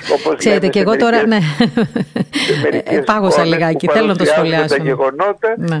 και νομίζω δεν χρειάζεται κανένα σχολιασμός γιατί ναι. ε, τα ίδια τα πράγματα μιλούν διαφορετικά. Μακάρι να μπορέσουμε και εδώ να κρατήσουμε μία ισορροπία και να κάνουμε ένα συγκερασμό. Νομίζω δηλαδή ότι αυτό είναι που χρειάζεται. Έτσι. και τους ανθρώπους μας να περιθάλψουμε, να μην τους αφήσουμε εγκαταλελειμμένους και από την άλλη μεριά και τον εαυτό μας και την υγεία μας να προφυλάξουμε γιατί έχουμε καθήκον και προς τον εαυτό μας. Άλλωστε ο καλός Θεός μας, ο κατεξοχήν φιλάνθρωπος, ε, μας είπε να αγαπάμε τον πλησίον ως σε αυτόν, ως τον, όπως αγαπούμε τον εαυτό μας. Δηλαδή αγαπάμε πολύ τον εαυτό μας, έτσι πολύ να αγαπάμε και τον άλλον. Αλλά να αγαπούμε όμως και τον εαυτό μας. Ε, ωστόσο, εδώ χρειάζεται μια γενικότερη ισορροπία και μια γενικότερη ψυχραιμία. Διότι φτάσαμε σε σημείο να προβάλλονται τα κρούσματα και οι περιπτώσεις, ιδίως μάλιστα κληρικών και μάλιστα των αρχιερέων, σε πολύ μεγάλο βαθμό και μόνο αυτά. Σαν να είναι ποινικά παραπτώμετα. Οπότε να αισθάνονται την ανάγκη άλλοι ιεράρχες και άλλοι μητροπολίτες να βγαίνουν και να δηλώνουν στην τηλεόραση ότι έκανα το τεστ και είμαι αρνητικός. Ναι, ουσιαστικά να λογοδοτούν. Έτσι, δηλαδή, εκεί φτάσαμε. Είμαι, είμαι αθώος. Λοιπόν, αυτά δεν είναι ένδειξη σοβαρότητος, αλλά είναι αποτελέσματα μιας τρομοκρατίας η οποία έχει επικρατήσει και αυτή η τρομοκρατία κάνει τους ανθρώπους άλλους να μην δηλώνουν, άλλους να φοβόνται να πούν ότι είναι ασθενείς και άλλους μόλις κάνουν το τεστ και τους πει ο γιατρός στο νοσοκομείο ότι έχεις κορονοϊό με κάποια πρόφαση να το βάζουν στα πόδια και να εξαφανίζονται. Είναι αναγκάζουν να λένε ότι είναι καλά. Ότι να αναγκάζουν να δηλώνουν ότι είναι καλά. είναι καλά. Άρα λοιπόν και εσείς έχετε αντιληφθεί σε μεγάλο βαθμό αυτή την πολεμική εναντίον της Εκκλησίας που λέμε πολλές φορές εμείς αυτό τον καιρό ναι, της ναι, πανδημίας. Δεν είναι, δεν, είναι, δεν είναι καινούριο αυτό. Ναι. ναι αλλά θέλω να πω ότι ιδιαίτερα αυτό το ε, διάστημα ναι. της πανδημίας το ζήσαμε σε πολύ μεγάλο βαθμό και το αναφέρατε και εσείς πρωτήτερα. Τώρα το, το θέμα είναι ότι ε, δεν πολεμώνται μόνο οι άνθρωποι της Εκκλησίας. Βέβαια μερικές φορές μπορεί και εμείς να κάνουμε κάποιες υπερβολές και να λέμε εδώ κολλάει, εκεί δεν κολλάει ναι. και τούτο και εκείνο και τα υπόλοιπα. Ή να δημιουργούμε την εντύπωση ότι όποιος άνθρωπος είναι πιστός, είναι του Θεού, αυτός δεν αρρωσταίνει. Αυτά δεν ισχύουν. Γιατί, διότι η ασθένεια είναι μια μεταπτωτική κατάσταση η οποία αφορά όλους τους ανθρώπους. Και βλέπουμε και τους μεγάλους Αγίους ακόμα της Εκκλησίας μας οι οποίοι υπέφεραν από ασθένειες και κάπως κατέληξαν και, και ταλαιπωρήθηκαν και κατέληξαν και από ασθένειες οι περισσότεροι. Και, και σύγχρονοι Άγιοι βεβαίως. και από, κάποια, και από κάποια ασθένεια. Αλλά ε, αυτό είναι άλλο πράγμα και είναι άλλο πράγμα να πολεμείτε και το μυστήριο της Θείας Ευχαριστίας. Αυτός είναι ο χειρότερος ο χειρότερος πόλεμος. Τον οποίο τον ζήσαμε σε πολύ μεγάλο βαθμό από την αρχή αυτής της πανδημίας. Σεβασμιότατε, ε, πρέπει, ναι, πρέπει να τη δούμε. Από την αρχή, ναι. από την αρχή, από την αρχή που ε, είχαμε την, το, τον πρώτο φόβο και τον πρώτο κίνδυνο όταν πρωτοπαρουσιάστηκε το AIDS. Τότε πάλι ξαναβγήκε αυτό το θέμα και σε κάθε επιδημία, επιδημία βγαίνει το θέμα αυτό Αλλά εγώ λέω στα κηρύγματα, ε, αγαπητή κυρία Μαρία, και συγχωρέστε μου την, αυτή την αναφορά έτσι, σε προσωπικό επίπεδο. Όχι, όχι, μα γι' αυτό σας πήραμε και τηλέφωνο λέγω, για να ακούσουμε και την Λέγω το εξής στους χριστιανούς μου. Εμείς μέχρι σήμερα η Εκκλησία κοινωνεί χιλιάδες ανθρώπων, ιδίως στις γιορτές, χωρίς ποτέ να ζητήσει πιστοποιητικό υγείας από κανέναν. Μα υπάρχει μεγαλύτερο, μεγαλύτερη απόδειξη από αυτό που λέτε τώρα. Γνωρίζομαι εμείς οι παπάδες, οι οποίοι δεν είμαστε απαλλαγμένοι από τη φιλαυτία, τον προσέχουμε τον εαυτό μας και τον εαυτούλη μας και τον αγαπάμε. λοιπόν, γνωρίζουμε ότι πολλοί από αυτούς τους οποίους κοινωνούμε είναι ασθενείς αφού μάλιστα πολλούς τους κοινωνούμε στα νοσοκομεία και πολλοί μπορεί να έχουν και μεταδοτικά νοσήματα. Και όμως με αυτή την Αγία Λαβίδα, το κουταλάκι που λένε έτσι πολλοί άνθρωποι, έτσι, με, άλλοι με απλότητα και άλλοι με ασέβεια, με το ίδιο αυτό κουταλάκι καταλύουμε όλο το υπόλοιπο της θείας Κοινωνίας, του Αγίου Ποτηρίου. Θα έπρεπε λοιπόν να μην υπάρχει ούτε ένας παπάς υγιής και ούτε ένας δεσπότης και ένας διάκος όρθιος. ε, εδώ χρειάζεται νομίζω και περισσότερος σεβασμός. Και νομίζω ότι εδώ αντιμετωπίζονται τα θέματα της πίστεως με μεγάλη προχειρότητα και με μεγάλη ελαφρότητα από πολλούς. Ερώτηση τώρα σε αυτό που λέμε αυτή τη στιγμή. Ναι. Θεωρείτε ότι πρέπει ε, η Εκκλησία να απαντά, να αντιδρά σε αυτό τον, ε, σε αυτό τον διασυρμό; Ή να σιωπά. Τι, ποια είναι η καλή. Δηλαδή, γιατί κοιτάξτε, μερικές φορές ε, βγαίνουν στα κανάλια, βλέπουμε πολλές εκπομπές που παρουσιάζουν ανθρώπους ναι. οι οποίοι μπορεί να, έχουν και καμία, να μην έχουν καμία εμπειρία από την ε, θεία κοινωνία, να μην έχουν κοινωνήσει ποτέ στη ζωή τους και να μιλούν για τη θεία κοινωνία.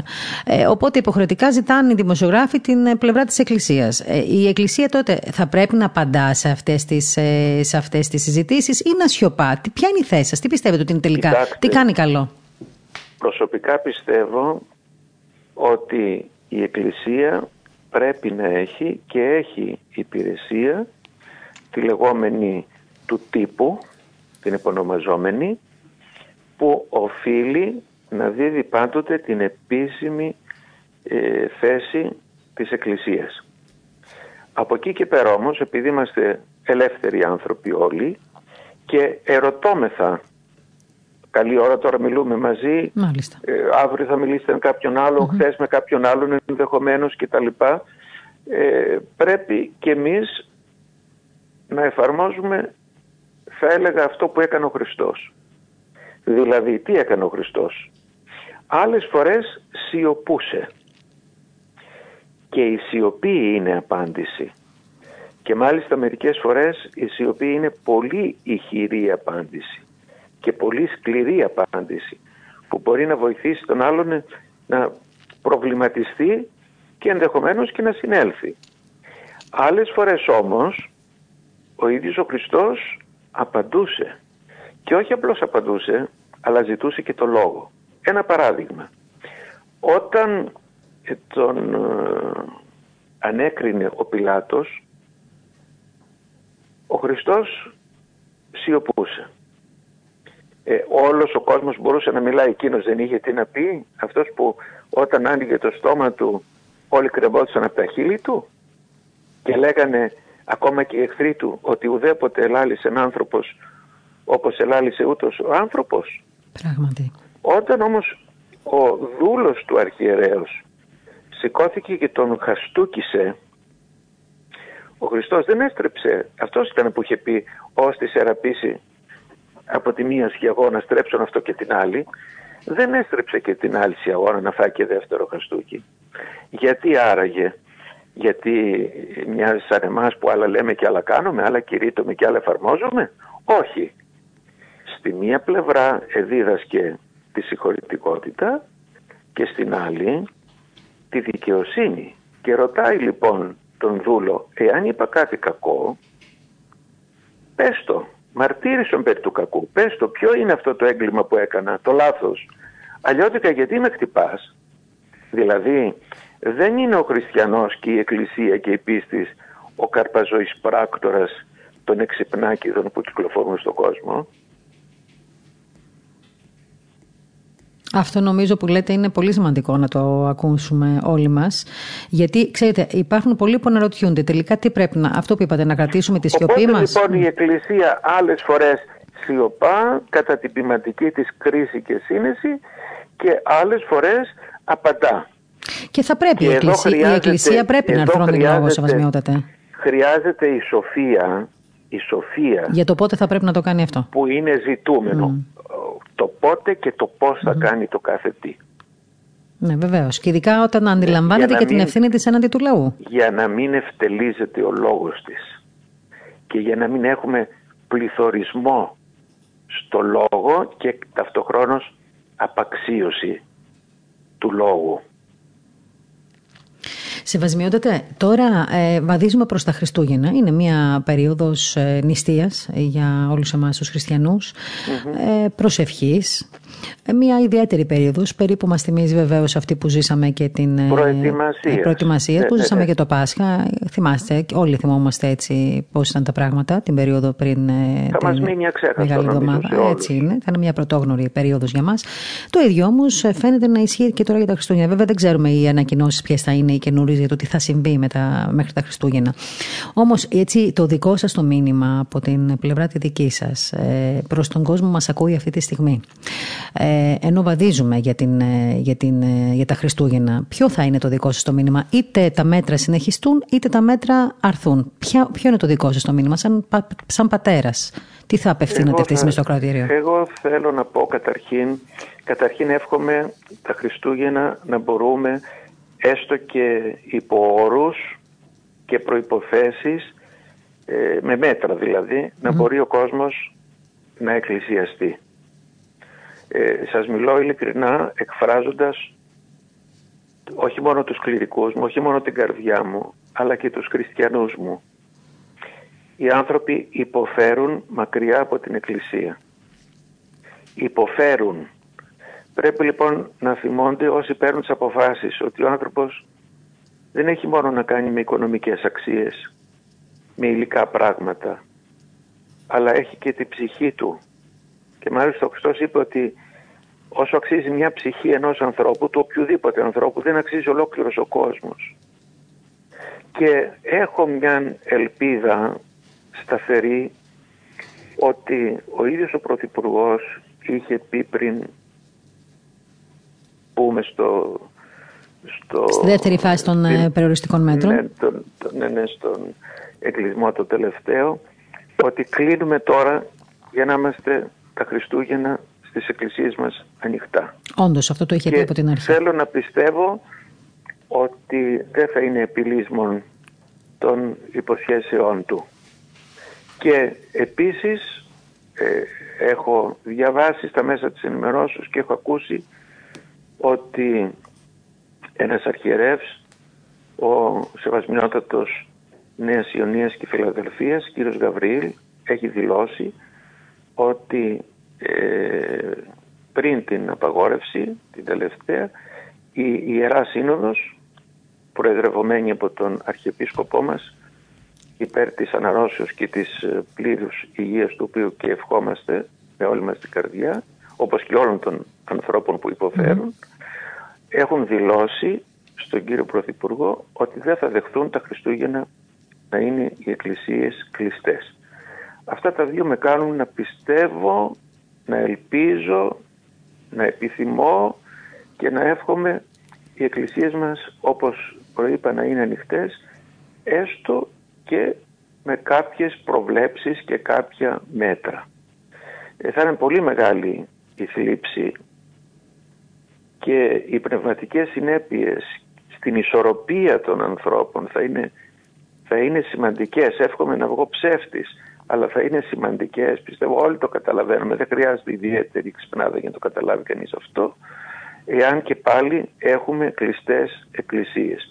Αφήστε που και εκ μέρους των χριστιανών υπάρχουν εκείνοι οι οποίοι κατανοούν τα μέτρα και θα πιούν και αυτό το πικρό ποτήρι εάν τους το προσφέρουν Υπάρχουν όμως και εκείνοι οι άλλοι οι οποίοι είναι ζωηρότεροι, αν μπορούμε έτσι να τους ε, χαρακτηρίσουμε, που με το δίκαιο τους φωνάζουν και λένε επιτέλους έχουν και οι χριστιανοί σε αυτόν τον κόσμο κάποια δικαιώματα. Δεν έχουν μόνο υποχρεώσεις και θέλουμε κι εμείς να πάμε να ανάψουμε το κερί μας, να κάνουμε την προσευχή μας και να κοινωνήσουμε. Γιατί, γιατί ε, τα Χριστούγεννα είναι γιορτή της Εκκλησίας. Είναι γιορτή της πίστεως. Δεν είναι κοσμική γιορτή. Τα ρεβεγιόν και τα τέτοια ήρθαν μετά. Τα Χριστούγεννα είναι γιορτή της πίστεως. Και είναι μεγάλη η αντίφαση από τη μια να λες ότι γιορτάζω Χριστούγεννα, τη γέννηση του Χριστού. Και δεν μπορείς να πας στην εκκλησία. Την άλλη μεριά, και από την άλλη μεριά να μην ε, έχεις σχέση με αυτό το γεγονός το οποίο γιορτάζεις που είναι εκκλησιαστικό και λατρευτικό γεγονός.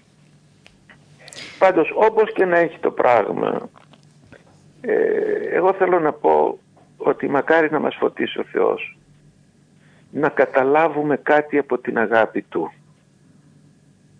Γιατί νομίζω ότι η τραγικότητα του ανθρώπου είναι ότι δεν έχει, όχι απλώς δεν έχει το Θεό Του, αλλά δεν έχει καταλάβει το Θεό Του. Ακόμα και εμείς οι οποίοι λέμε ότι είμαστε πιστοί, δεν έχουμε καταλάβει το Θεό μας. Το πόσο πολύ μας αγαπάει και το πόσο πολύ ταπεινώνεται και το πόσο πολύ έρχεται κοντά μας δεν μπορεί, δεν αντέχει χωρίς εμάς ο Θεός. Αν αυτό το καταλάβουμε τότε νομίζω ότι έχουμε ελπίδα να ξυπνήσει το φιλότιμό μας. Έχουμε ελπίδα να ανταποδώσουμε έτσι ένα χίλι, τίποτα, ένα πολύ πολύ πολύ μικρό ψήγμα αγάπης σε αυτή τη μεγάλη αγάπη του Θεού. Και αυτό θα είναι για μας το πλήρωμά μας και, και η μεγάλη μας χαρά. Και αυτό δεν εξαρτάται από τις συνθήκες, να το πούμε και αυτό. Βέβαια, πώς να μην κοινωνήσεις το σώμα και το αίμα του Χριστού τα Χριστούγεννα. Πώς. Είναι δυνατόν. Αλλά αν αυτό δεν είναι δική σου επιλογή και στο επιβάλλουν, τότε κάπως θα βρει ο Χριστός τον τρόπο να δώσει το παρόν μέσα στην καρδιά σου και στην ύπαρξή σου. Και νομίζω ότι αυτό είναι κάτι το οποίο πρέπει να καταλάβουμε όλοι μας, όπως είπατε κι εσείς, ότι αν δεν είναι ναι, δική ναι. μας επιλογή, τα πράγματα σίγουρα είναι διαφορετικά. Παρ' όλα αυτά, είμαστε αισιόδοξοι και ελπίζουμε βεβαίως ότι δεν θα μπορέσουμε, δεν θα στερηθούμε. Και προσευχόμαστε ναι, ο Θεό να βάλει το χέρι του και να απαλλάξει και τον κόσμο από αυτήν την, από αυτήν την ταλαιπωρία, τη μεγάλη ταλαιπωρία και από αυτό το μεγάλο τον, αυτό το μεγάλο τον κίνδυνο. Πάντως Αλλά... να, πούμε, να πούμε σεβασμένο ότι βλέποντας όμως και όλη αυτή την ενημέρωση και την, που υπάρχει βέβαια από την πλευρά των Υπουργείων και λοιπόν, τα πράγματα δεν φαίνεται να είναι τόσο εύκολα βέβαια, γιατί μην ξεχνάμε τώρα βρισκόμαστε πόσες μέρες πριν τα Χριστούγεννα ναι, και ναι, ακόμα δεν, ξέρουμε αν θα έρθουν τα μέτρα ή όχι. είναι δεν λίγο είναι δύσκολο. πολύ εύκολα. Κάτι άκουσα ότι παρατείνεται ε, η απαγόρευση μέχρι τις 7 νομίζω. Και νομίζω ότι θα πάει και παραπάνω εγώ προσωπικά αν με ρωτάτε, έτσι ναι, πιστεύω. Ναι, ναι. Έτσι να έχει δηλωθεί αλλά θεωρώ ότι θα πάει παραπάνω. Μακάρι ο Θεός να βάλει το χέρι του να πάνε τα πράγματα καλύτερα. Αλλά ε, ας κρατάμε όλοι έτσι ε, μια σοφία και μια σύνεση στην αντιμετώπιση των πραγμάτων αυτών και επειδή όλη αυτή η ιστορία δημιουργεί και τάσεις και μια γκρίνια και διαιρέσεις και τέτοια. Ας προσέξουν και όσοι ασχολούνται με την Εκκλησία. Εχθές ας πούμε δημοσιεύτηκε ε, μία... Για τη δημοσκόπηση θα μου πείτε τώρα, ήθελα να σας ρωτήσω. Δεν Ναι, αυτό ήθελα να σας ναι, ρωτήσω. Ναι, Είναι ναι. μια δημοσκόπηση της MRB, η οποία ουσιαστικά έγινε για λογαριασμό του τηλεοπτικού σταθμού Star. Ε, Και τώρα, για να μην πούμε τώρα όλες τις ερωτήσεις που κάνανε στο κοινό, ε, μία ερώτηση αφορούσε το θέμα της Θείας Κοινωνίας. Δηλαδή, ερωτήθηκαν οι πολίτες αν πιστεύουν ότι η Θεία Κοινωνία μεταδίδει ασθένειες.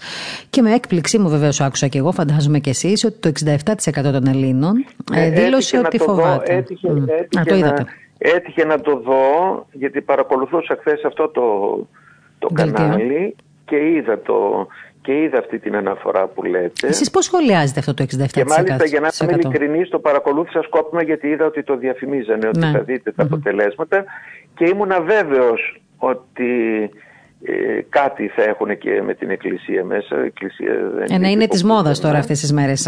Ναι, ναι, ενώ, δεν θέλουν, ενώ δεν θέλουν πολύ την Εκκλησία να είναι παρούσα, να έχει λόγο και τα υπόλοιπα. Από την άλλη, μαζί δεν κάνουν και χώρια δεν μπορούν. Κάποια στιγμή, λοιπόν. αν και είμαι άνθρωπος της τηλεόρασης, να σας πω την αλήθεια, τόσα χρόνια θα ήθελα ναι. να κάνω μια εκπομπή για την πραγματικότητα της ε, τηλεόρασης, το τι κρύβεται πίσω τις κάμερες. ε, με, εντάξει, με όποιο βέβαια τίμημα, αλλά θα γίνει κάποια στιγμή, γιατί νομίζω ότι όποιος δημοσιογράφος σέβεται τον εαυτό του πρέπει λίγο έτσι να αποκαλύπτει και θα προβληθεί, λέτε, θα προβληθεί. Θα προβληθεί σε μέσα τα οποία διοικούμε εμείς και διευθύνουμε. δεν είμαστε έρμεα των ε, ξέρετε, των πάντων. Ε, έχουμε και εμείς τους τρόπους μας.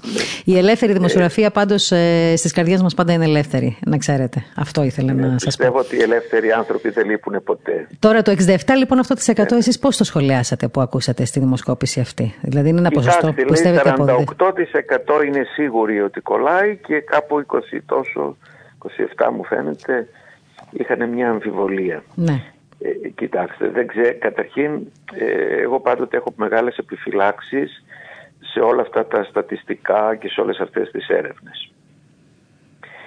Ε, γιατί δεν ξέρουμε ποιοι ρωτήθηκαν, πώς ρωτήθηκαν και... Ποιοι τις κάνουν και δεύτερον ποιοι άνθρωποι ρωτήθηκαν και από την άλλη μεριά και ο τρόπος με τον οποίο ρωτήθηκαν. Γιατί κακά τα ψέματα ε, μπορούμε να βοηθήσουμε τον άνθρωπο με την ερώτησή μας ώστε να πάρουμε την απάντηση που εμείς θέλουμε. Δεν θέλω να πω τίποτα για τη συγκεκριμένη ε, έρευνα, δεν, το, δεν, δεν, τα ξέρω και θα τα Τώρα μιλάμε γενικά, μιλάμε γενικά για τις ναι, ναι, Μιλάμε γενικά, γενικά για τον τρόπο που μπορεί να γίνονται αυτά. Ε, εάν ένα τέτοιο ποσοστό και σε πόσους, πόσοι άνθρωποι ρωτήθηκαν ε, θα μπορούσαμε εμείς σαν Εκκλησία να αντιτάξουμε ένα άλλο πολύ μεγαλύτερο συντεπτικότερο ποσοστό που θα έλεγε ότι η Θεία Κοινωνία είναι η ζωή των ανθρώπων και όχι απλώς δεν έχει κανένα κίνδυνο αλλά είναι η ζωή και το φως και η χαρά και τα πάντα γιατί είναι ο ίδιος ο Χριστός. Έτσι είναι σεβασμιότατα και νομίζω ότι ο καθένας μας έχει το Χριστό μέσα του. Ναι, είναι, είναι, θέμα, είναι θέμα πίστεως. Είναι θέμα πίστεως. Και η πίστης, ε, έλεγε κάποιος, είναι πίδημα στο κενό. Πίστης αυτό σημαίνει. Δεν σημαίνει να αποδεχθώ αυτό που άλλος μου το αποδεικνύει ως βεβαιότητα. Να αποδεχθώ αυτό που ο Θεός μου το παρέδωσε με όλη του την καρδιά και με όλη του την αγάπη και μου είπε ότι εγώ θα είμαι μέσα από τη Θεία Κοινωνία διαρκώς μαζί σου όλες τις ημέρες της ζωής σου. Και βέβαια προς ενδυνάμωση της ασθενικής μας πίστεως γιατί κανείς μας δεν μπορεί να πει ότι κατέχει όλη την δύναμη και όλη τη θέρμη της πίστεως. Η πίστη είναι κάτι που αυξάνει, μειώνεται ανάλογα με τον αγώνα και την αγωνία του καθενός. Για τόνωση της πίστεώς μας μας έχει δώσει και του κόσμου τα θαύματα μέσα από την Θεία Κοινωνία που αποδεικνύουν ότι πράγματι είναι σώμα και αίμα Χριστού το οποίο προσφέρεται εις άφεση αμαρτιών και ζωή την αιώνιον. Αμήν. Σεβασμιότατε, με αυτή λοιπόν την, έτσι, με τα τελευταία σας αυτά λόγια θέλω να κλείσουμε την σημερινή μας ε, ραδιοφωνική συνάντηση. Ε, όχι ότι θέλω να την, ε, να την κλείσω, αλλά πρέπει λόγω χρόνου. Ευχαριστώ πάρα πολύ για την ευκαιρία που μου δώσατε. Εμείς ευχαριστούμε που πάντα είστε έτσι, Ευχαριστώ ανταποκρίνεστε στην πρόσκληση μας. Όσους μας άκουσαν και να ζητήσω συγγνώμη αν κάποιον από τους ακροατάς τον στενοχώρησα με αυτά τα οποία είπα. Ο λόγος του Θεού δεν στεναχωρεί, σεβασμιότατα. Δεν ναι, στεναχωρεί. Ναι, Αφυπνίζει. Ναι, ναι, Αφυπνίζει. Εγώ να ευχηθώ λοιπόν τώρα σε εσάς καλή δύναμη ε, στο έργο σας, γιατί έχετε κι εσείς όλοι, πολύ δρόμο. Όλοι έχουμε ανάγκη, όλοι έχουμε ανάγκη από δύναμη, ο Θεός να βοηθήσει και τους uh, διοικούντες και τους γιατρούς μας και τους νοσηλευτές και αυτούς τους ανθρώπους που τους εθελοντές που έτρεξαν και βάλαν τον εαυτό τους ε, σε κάποια δοκιμασία και σε κάποιο κίνδυνο και τους ανθρώπους που είναι ε, ασθενείς, σε αυτούς που έχουν ανθρώπους που υποφέρουν γιατί νομίζουμε ε, όταν ο πόνος μας κυκλώνει από παντού το μόνο αντίδοτο είναι η αγάπη και η καρδιά. Αμήν. Αυτό είναι νομίζω ένα από τα πιο δυνατά μηνύματα με το οποίο θα ήθελα να κλείσουμε αυτή τη στιγμή την εκπομπή μας μαζί σας και να σας ευχαριστήσουμε. Καλά Χριστούγεννα να έχουμε επίσης, και, επίσης. και καλή αντάμωση, γιατί σας χρωστάω Αμήν. έτσι ένα αφιέρωμα εκεί κάποια στιγμή. Να δώσει ο Θεός με τα πολύ χαρά. Σεβασμιότατε, ευχαριστώ να είστε καλά την ευχή σας. Ήταν λοιπόν ο Σεβασμιότατο Μητροπολίτης Χαλκίδος, Ιστιά και Βορειών Σποράδων, ο κ. Χρυσόστομος, ο οποίος πάντα μας τιμά έτσι με την παρουσία του σε κάθε μας πρόσκληση, είτε είναι τηλεοπτική, ραδιοφωνική και τον ευχαριστούμε και εκείνον και πολλούς ε, ιεράρχες οι οποίοι έχουν σταθεί κοντά μας όλο αυτό το διάστημα, σε αυτόν τον αγώνα που δίνουμε. Να ευχηθώ σε όλους σας, όπως είπε και ο Σεβασμιότατος, να μας ενισχύει πάντα ε, ο Θεός, να δυναμώνει την πίστη μας. Χρειαζόμαστε να αυξάνεται η πίστη μας, να προσέχουμε και να προσεύχουμε, να προσευχόμαστε όπως λέμε κάθε φορά όταν τελειώνει αυτή η εκπομπή. Θέλω να σας ευχαριστήσω όλους, εσάς που ήσασταν κοντά μας σήμερα σε αυτή την εκπομπή που πάλι ξεπέρασε τον, ε, τον χρόνο, τον ραδιοφωνικό. Δεν πειράζει όμως. Δεν είναι για κακό, για καλό είναι. Να ευχαριστήσω όλους τους ε, συνεργάτες του Ινστιτούτου Αγίο Μάξιμος ο Γρεκός και της Πυντουσία, η οποία πραγματικά ομάδα της Πεμπτουσία στηρίζει αυτή τη ραδιοφωνική εκπομπή ε, ποικιλοτρόπω. Θα τα πούμε κάποια στιγμή πιο αναλυτικά. Να ευχαριστήσω βεβαίως και ε, τους συνεργάτες του Διεθνούς Πρακτορείου Ορθοδοξία, ε, Εκκλησιαστικών Ειδήσεων Ορθοδοξία, το οποίο, ε, οι οποίοι συνεργάτες εδώ και δύο χρόνια ε, κατάφεραν να φτάσουν αυτό το πρακτορείο στο επίπεδο που είναι σήμερα. Ε, με τη βοήθεια του Θεού βεβαίως και με τις δυσκολίες που σας ανέφερα και στην αρχή. Ε, να πούμε ότι σήμερα κλείνουμε δύο χρόνια και γι' αυτό έτσι κάνω λίγο μια έτσι, περισσότερη μεγαλύτερη μάλλον αναφορά ε, στο πρακτορείο, το οποίο μέσα σε μια πολύ δύσκολη περίοδο, θα έλεγα, κρίσιμη περίοδο για την Εκκλησία, ε, κατάφερε αυτή τη στιγμή να ενημερώνει ε, όχι μόνο τους Έλληνες, αλλά και άλλους Ορθόδοξους Χριστιανούς στις υπόλοιπες Ορθόδοξες χώρες, διότι είναι οχτάγλωσσο, όπως πολύ ξέρετε, με δελτία ειδήσεων, γραπτά κείμενα, αρθογραφία και ειδησιογραφία. Πολύ σύντομα να ξέρετε ότι κοντά στην Πεμπτουσία, στο πρακτορείο και στο ραδιόφωνο της Πεμπτουσίας θα είναι και η, και η τηλεοπτική μας πλατφόρμα που με ζωντανό πρόγραμμα και on-demand περιεχόμενο θα μπορεί να σας έτσι, μεταφέρει και σε άλλες εποχές θα έλεγα, έτσι πιο συγκεκριμένες, θα σας ε, ταξιδέψει σε πολλές και διαφορετικές χώρες μέσα από εκπομπές και εξαιρετικές ε, προσωπικότητες οι οποίοι θα είναι συνοδοιπόροι μας και στο επόμενο καινούριο εγχείρημά μας.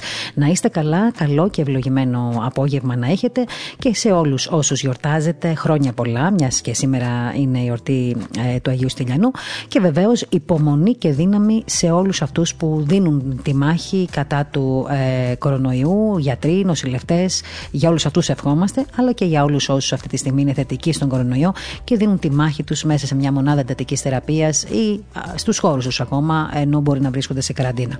Καλό απόγευμα. Στο μικρόφωνο ήταν η Μαρία Γιαχνάκη, στην επιμέλεια της εκπομπής η Ελένη Ξανθά ο Κώστας Ταλιαδόρο στον ήχο και σήμερα στην υποστήριξη της εκπομπής μας ήταν και ο Βασίλης Οχάδος. Ευχαριστούμε πολύ. Καλό απόγευμα.